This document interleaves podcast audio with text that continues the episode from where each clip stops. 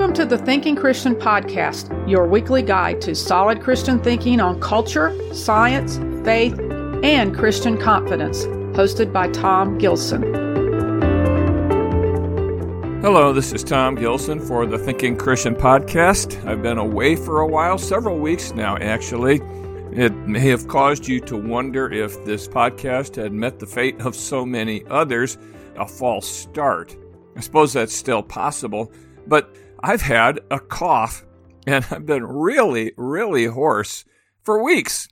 Been to the right kinds of doctors to try to get it checked out. Best guess is that it was kicked off by an unusual side effect to some blood pressure medicine. And you can probably still hear some of that hoarseness in my voice. And I'll just mention it let you live with it. It's not as bad as it was. You wouldn't have wanted to hear me earlier. And the other thing that can happen with a podcast in its early days is that, and this would be true for me as well, is the whole idea that you'd be experimenting, trying to discover what works best. What's the best method? What's the best way to approach topics? What's the best way to schedule it? How long should the podcast be? And that kind of thing. I've had opportunity during this break to be rethinking that. I was going down one road where I was doing a read through the Gospel of Luke and looking at Jesus' uniqueness there. What I found was it didn't work as well as I expected it would.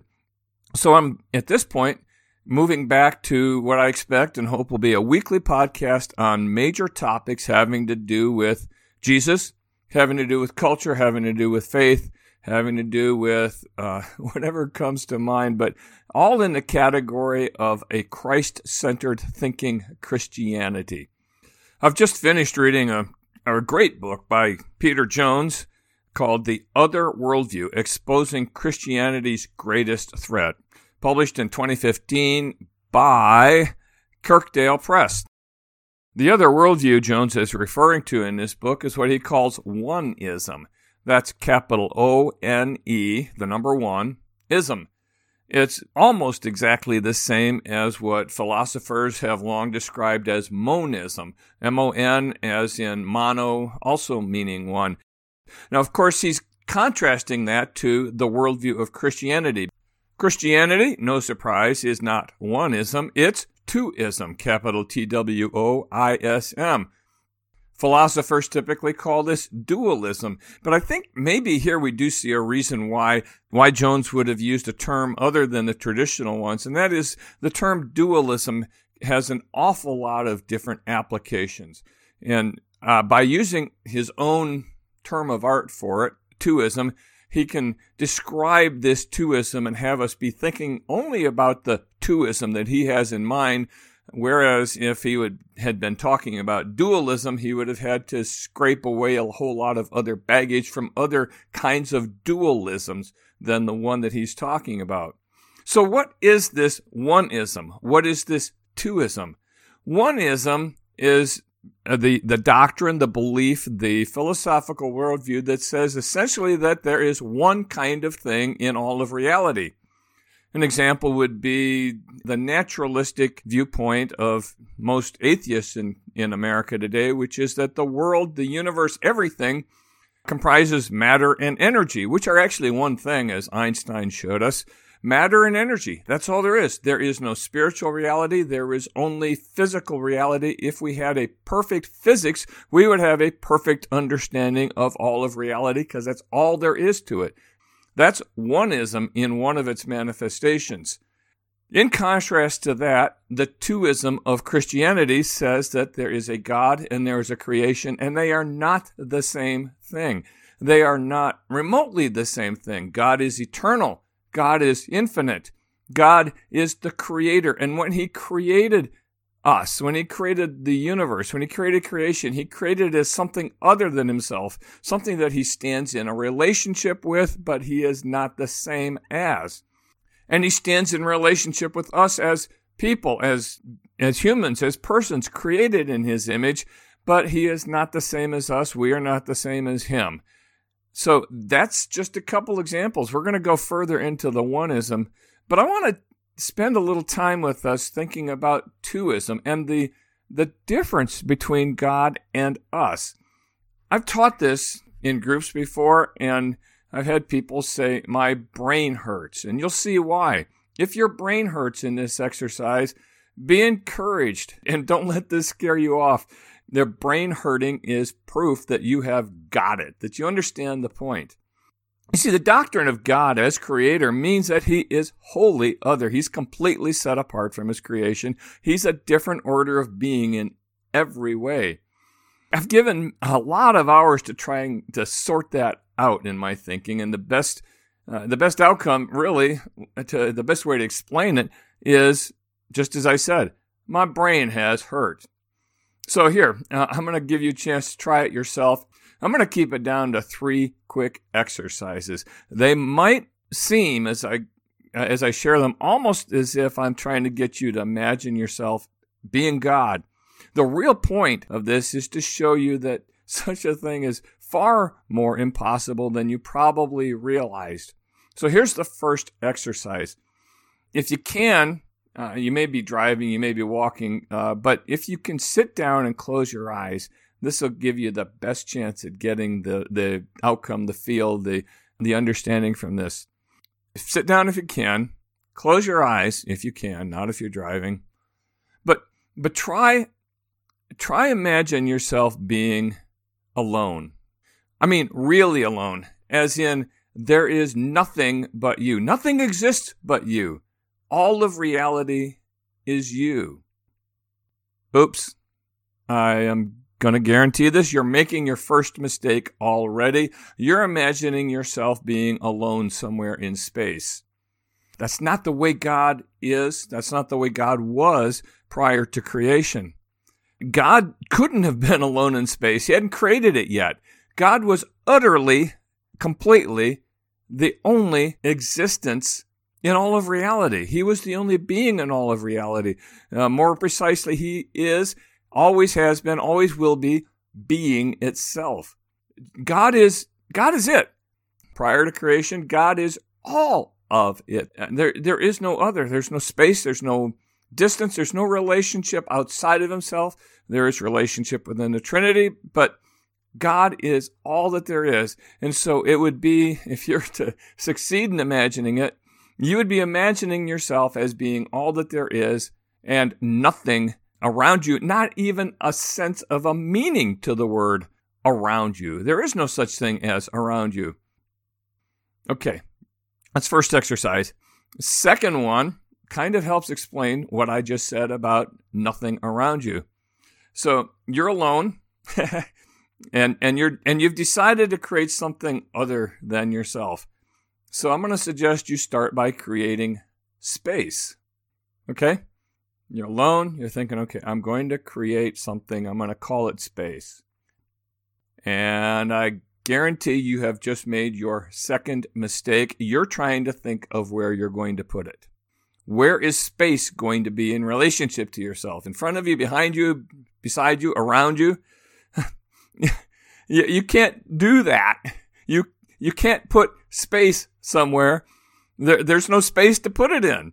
You can't put space somewhere unless there's space. And, and there isn't. When God created space, He did something we cannot even imagine, which is He created a relationship of a different kind that ever existed before. So, the third one, and this one will be just as quick. If there's no space outside yourself, you might have thought of putting space inside yourself so that when you finish creating space, you're bigger than space.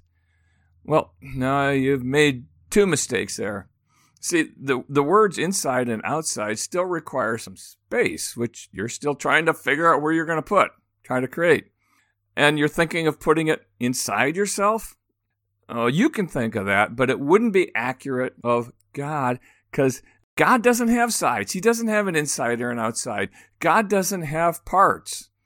You know, if you move from one place to another in the space that He's created, that means that you're not moving from one part of God to another. You're moving, God is fully present everywhere you are, which, by the way, is one of the encouraging things that you can discover by thinking this through.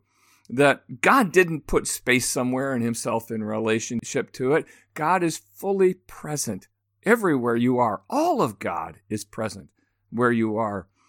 That's not the same as the doctrine of the Holy Spirit, which says for Christians, God lives in us in a special way, but it certainly has some connection to it in, in the knowledge that wherever we are, God is fully there. But have you caught a picture here of how different God is from his creation? Uh, we, we could go on with this kind of exercise at length, but the point of it is that God is utterly transcendent, utterly distant, utterly other, completely unlike us. We are completely unlike Him. There is a relationship.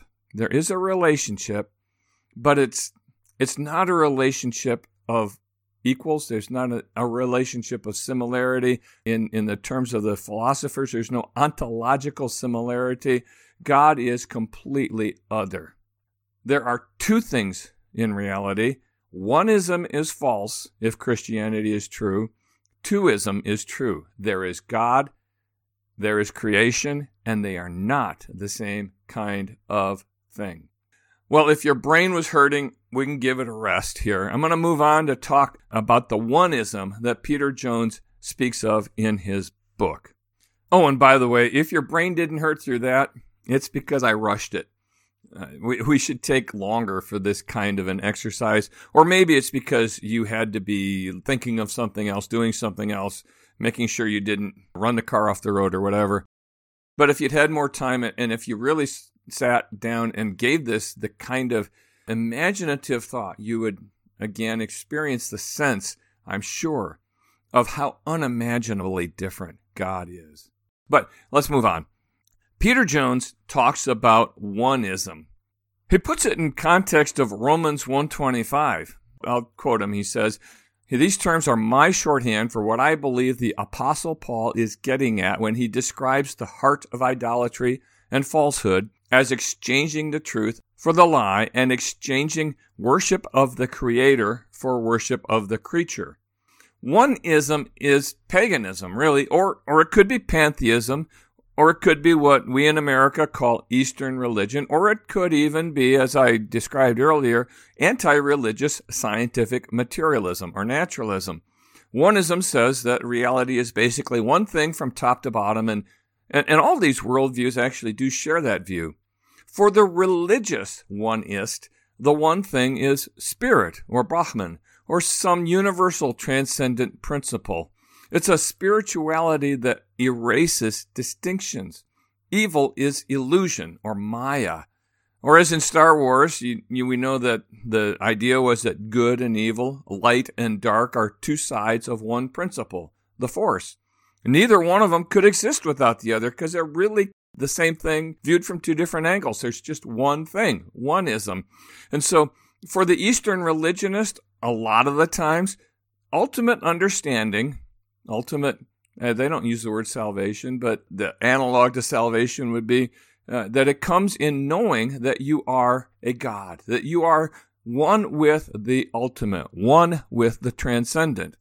Of course, for the non religious, I already mentioned this, the one thing is matter and energy interacting by what we call natural law, and ultimate understanding would come with, with an ultimate physics.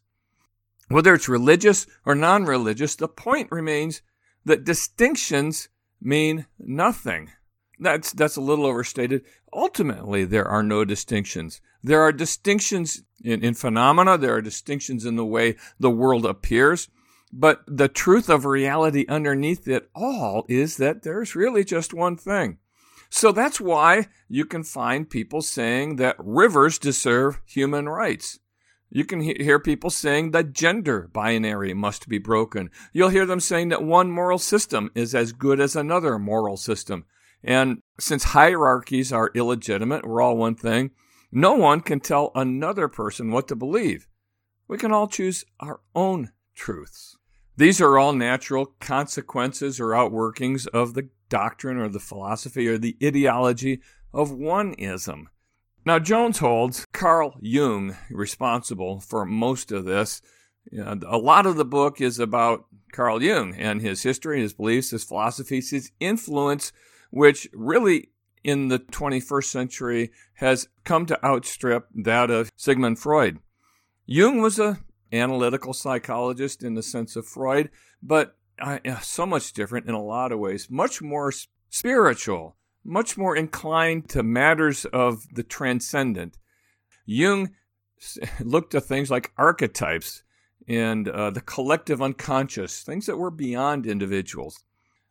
Jung had a way of putting a scientific shine or a scientific veneer on an essentially pagan view of reality.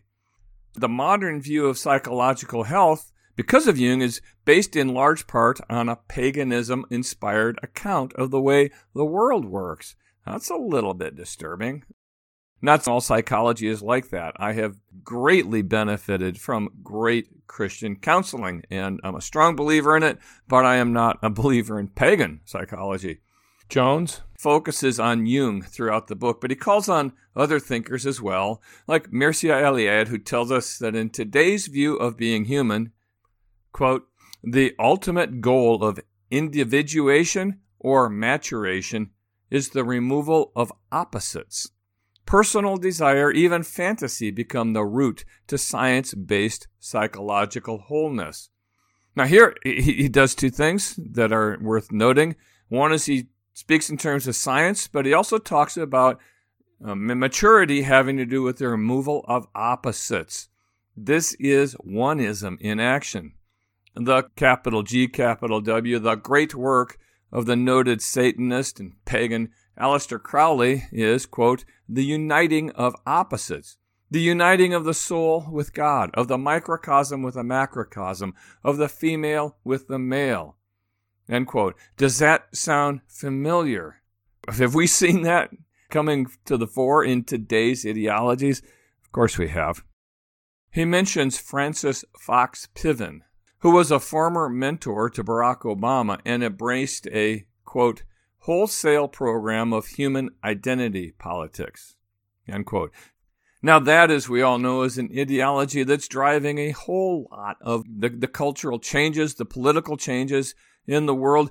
Remember that Jones wrote this in 2015 when I, am not sure that a whole lot of us were talking identity politics yet. The book came out, or at least was finished, uh, well before Bruce slash Caitlyn Jenner made his slash her appearance on the cover of Vanity Fair and kicked off the hugely rolling, fast movement of transgenderism. That whole ideology of identity politics comes out of oneism. I'm pretty sure that he would find oneism at the heart of the, again, much more recently discussed and higher in currency terms of cultural Marxism and, of course, Black Lives Matter. So, how does that fit into oneism? How does intersectionality fit into oneism? Intersectionality was really not anywhere on the scene for most of us to see in 2015. It would have been talked about in liberal faculty circles. Oneism is one thing. There's nothing quite so fragmenting as intersectionality, the kind of thing that takes one thing and divides it into many. Intersectionality is the doctrine that persons' experiences are defined by the intersection of their race, gender, ability status, sexuality, age, and who knows what else. So they they will speak it's not just your experience as a black person, but your experience as a black woman. And it's not just your experience as a disabled person. And it's not just your experience maybe as a Native American, it's your experience as a disabled person who is a Native American. It seems the opposite of oneism's doctrine that all things are one thing, but it, it's still part of a larger package. We call it cultural Marxism. I won't get into that, but it's, it's a package that calls for an end to white privilege. And as Jones puts it, it calls for denouncing, quote, sustainable racism, end quote, which is, uh, and quoting again here now, which is immediately associated with the religion of the white founders of America, Christianity. Jones continues, saying, The progressives understand that the depth and power of traditional Christianity must be undermined and eliminated if total equality is to be achieved. End quote. But again, how does this fit into oneism?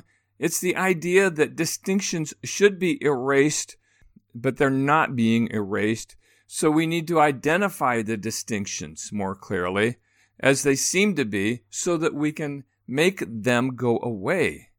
Now, part of the whole doctrine of Black Lives Matter is, is, that we can't make the distinctions go away. White people, in particular, will always be racist. That's a strong, committed doctrine of Black Lives Matter and of the anti racist movement, as they call themselves. What we're seeing here is where oneism hits a wall of unpracticability. That is, it's a, it's a false worldview, and the more they try to make it make sense, the more likely they are to run into internal contradictions. Let's get rid of all distinctions by identifying them more clearly. Good, we can work on them now. Except, and I'm, I'm not overstating the case here, you get books like Ibram Kendi's book, and they will tell you that white people are just incapable forever of understanding and overcoming their own racism. Contradictions? Yeah, it's it's part of the whole difficulty in oneism because you cannot make a false worldview work. Scientific materialism fails to work. We won't go there though. This is all just a taste of thesis. I'm just summarizing a book. He says, quoting again, there are but two worldviews, oneism and twoism, end quote. And I'd say if there's anything to be criticized in the book, it may be that he gives inadequate attention to the naivety by which many persons embrace their ideologies, like cultural Marxism or intersectionality or even scientific materialism. Uh, I can certainly believe that those worldviews have roots in oneism, but I doubt many of their proponents would recognize it for that because they just haven't thought it through to the proper ideological and historical roots. So there's a lot of oneism going on that is unrecognized, but it is, I think, a pretty good case that there are but two worldviews oneism and twoism. And twoism is chiefly in our culture practiced in Christianity. I haven't mentioned Judaism and Islam. I should uh, not fail to do that. They are twoist religions too. The Abrahamic religions believe that reality is basically two things. But I'm going to stick with Christianity here. It is the worldview, the religion that I know, and it's the one that I embrace. I'll stick with that. And Jones is certainly correct in standing Christianity up against oneism. Even among the Abrahamic religions, Christianity's opposition to oneism is unique because Jesus Christ himself, his very life on earth, stands as a denial of oneism. That's one of the cool things about Jesus. You see, Jesus was different, more different than most of us realize. He was extraordinary. he was extraordinary beyond even Christians' usual view of him. I don't mean that he's greater than the way we describe him in our doctrinal formulations. He was God in the flesh, worker of great miracles, teacher of unparalleled truth, conqueror of death, savior of the world. Of course, all that's true. But what I mean beyond that is that there's a tangible, kind of touchable, superlative uniqueness to Jesus that we can connect with directly in the accounts of Jesus, the Gospels. Jesus was different. I mean, he was hugely different, incomparably different. In my book, Too Good to Be False, I tell of many of these differences. His self sacrificial love, for example, is unmatched in story or in history. He's the only one ever to have had such power and yet use it only for others. His brilliance is without compare in both his teaching and in his disputations. And speaking of his teaching, can you think of anyone else who could have taught and demonstrated the hardest virtue of all, love for one's enemies, and do it the way he did? No one else comes close. He is great from the moment of his first emergence on the scene or even before it in the announcements of his birth. He remains great with no faltering, no failing, all the way through his arrest, trial, torture, and execution, and of course in his resurrection. Now, I opened this podcast speaking of the unfathomable otherness of God, and in many ways we see Jesus displaying that same otherness. Old Testament prophets and heroes did miracles, but they did it in the name of God. Jesus did it in his own name. Old Testament prophets spoke in God's name. Jesus spoke in his own name. Throughout the Gospels, Jesus assumed a status equal with God, even while speaking of a hierarchy of authority in the Godhead. Oh, and by the way, from this we learn that difference in power status should never imply a difference in worth, but rather it's, it's an agreed distribution of authority among equals. I said should. I emphasize that. It's a principle that gets violated really often in practice. But Jesus is equal in status to the Father, not to us. He says we can be his friends if we do what he commands. If we do what he commands. That's not equal status. Only his great love and his truth and his obvious authority could lead anybody to say yes to a friendship like that. Yet millions or even billions have done so. Again, Jesus is not equal to us. He stands as an obvious refutation of the oneism that says everything is equal and everyone is equal. He stands as a one man barrier against oneism. He is God. We are not. It is He who made us and not we ourselves. He is to be worshiped. We must not be. And my goodness, let's thank God for Jesus coming to us in this twoist reality. Just to remind you, we saw just how unreachably unlike us God is. The chasm between us is infinite. He made us in His image, so we're like Him in some ways, but in other ways, He is remotely unlike us and distant. Or He would be, had He not chosen to bridge that gap, which He did in Jesus. Jesus came as one of us, not so that we could be like God in His, uh, in, in the essence of what He is, not for that, but so that we could relate to God. Not so that we could be absorbed into God or united with God in the sense that the Eastern religions expect. And in their oneist uh, philosophy, they would say eventually we would become one with God. There's no such thing as us becoming one with God. We're too different. But He brought us into relationship with Him so that rather than being one with God in some kind of a absorption sense, we can have a loving relationship with Him. He is still God. We are still us. Our identity continues. We are who we are. And in Christ, if we will accept what Christ has done for us, we can continue in that loving relationship with God forever. The gap is bridged. And I haven't even talked about how Jesus bridged the gap of sin. That's a different topic, an important one, just not the one that we're talking about this time. Jesus Christ has rescued us from hopeless, forever, infinite distance from God. He has brought us into relationship with God by becoming one of us, and by living uh, among us, by teaching for us, by dying for us, by rising for us. He's brought us into relationship. And in fact, I think we concentrate so much on Jesus' rescue from our sin, which is certainly appropriate. We, we need to concentrate on that. But we can miss out on the other great thing that he did for us, which is to provide the relational bridge between finite creatures like us and the infinite God who created us. We live in a twoist reality. Oneism doesn't work. It fragments. It falls apart into pieces. Jesus himself shows that we live in a reality that's twoist to use Peter Jones's words.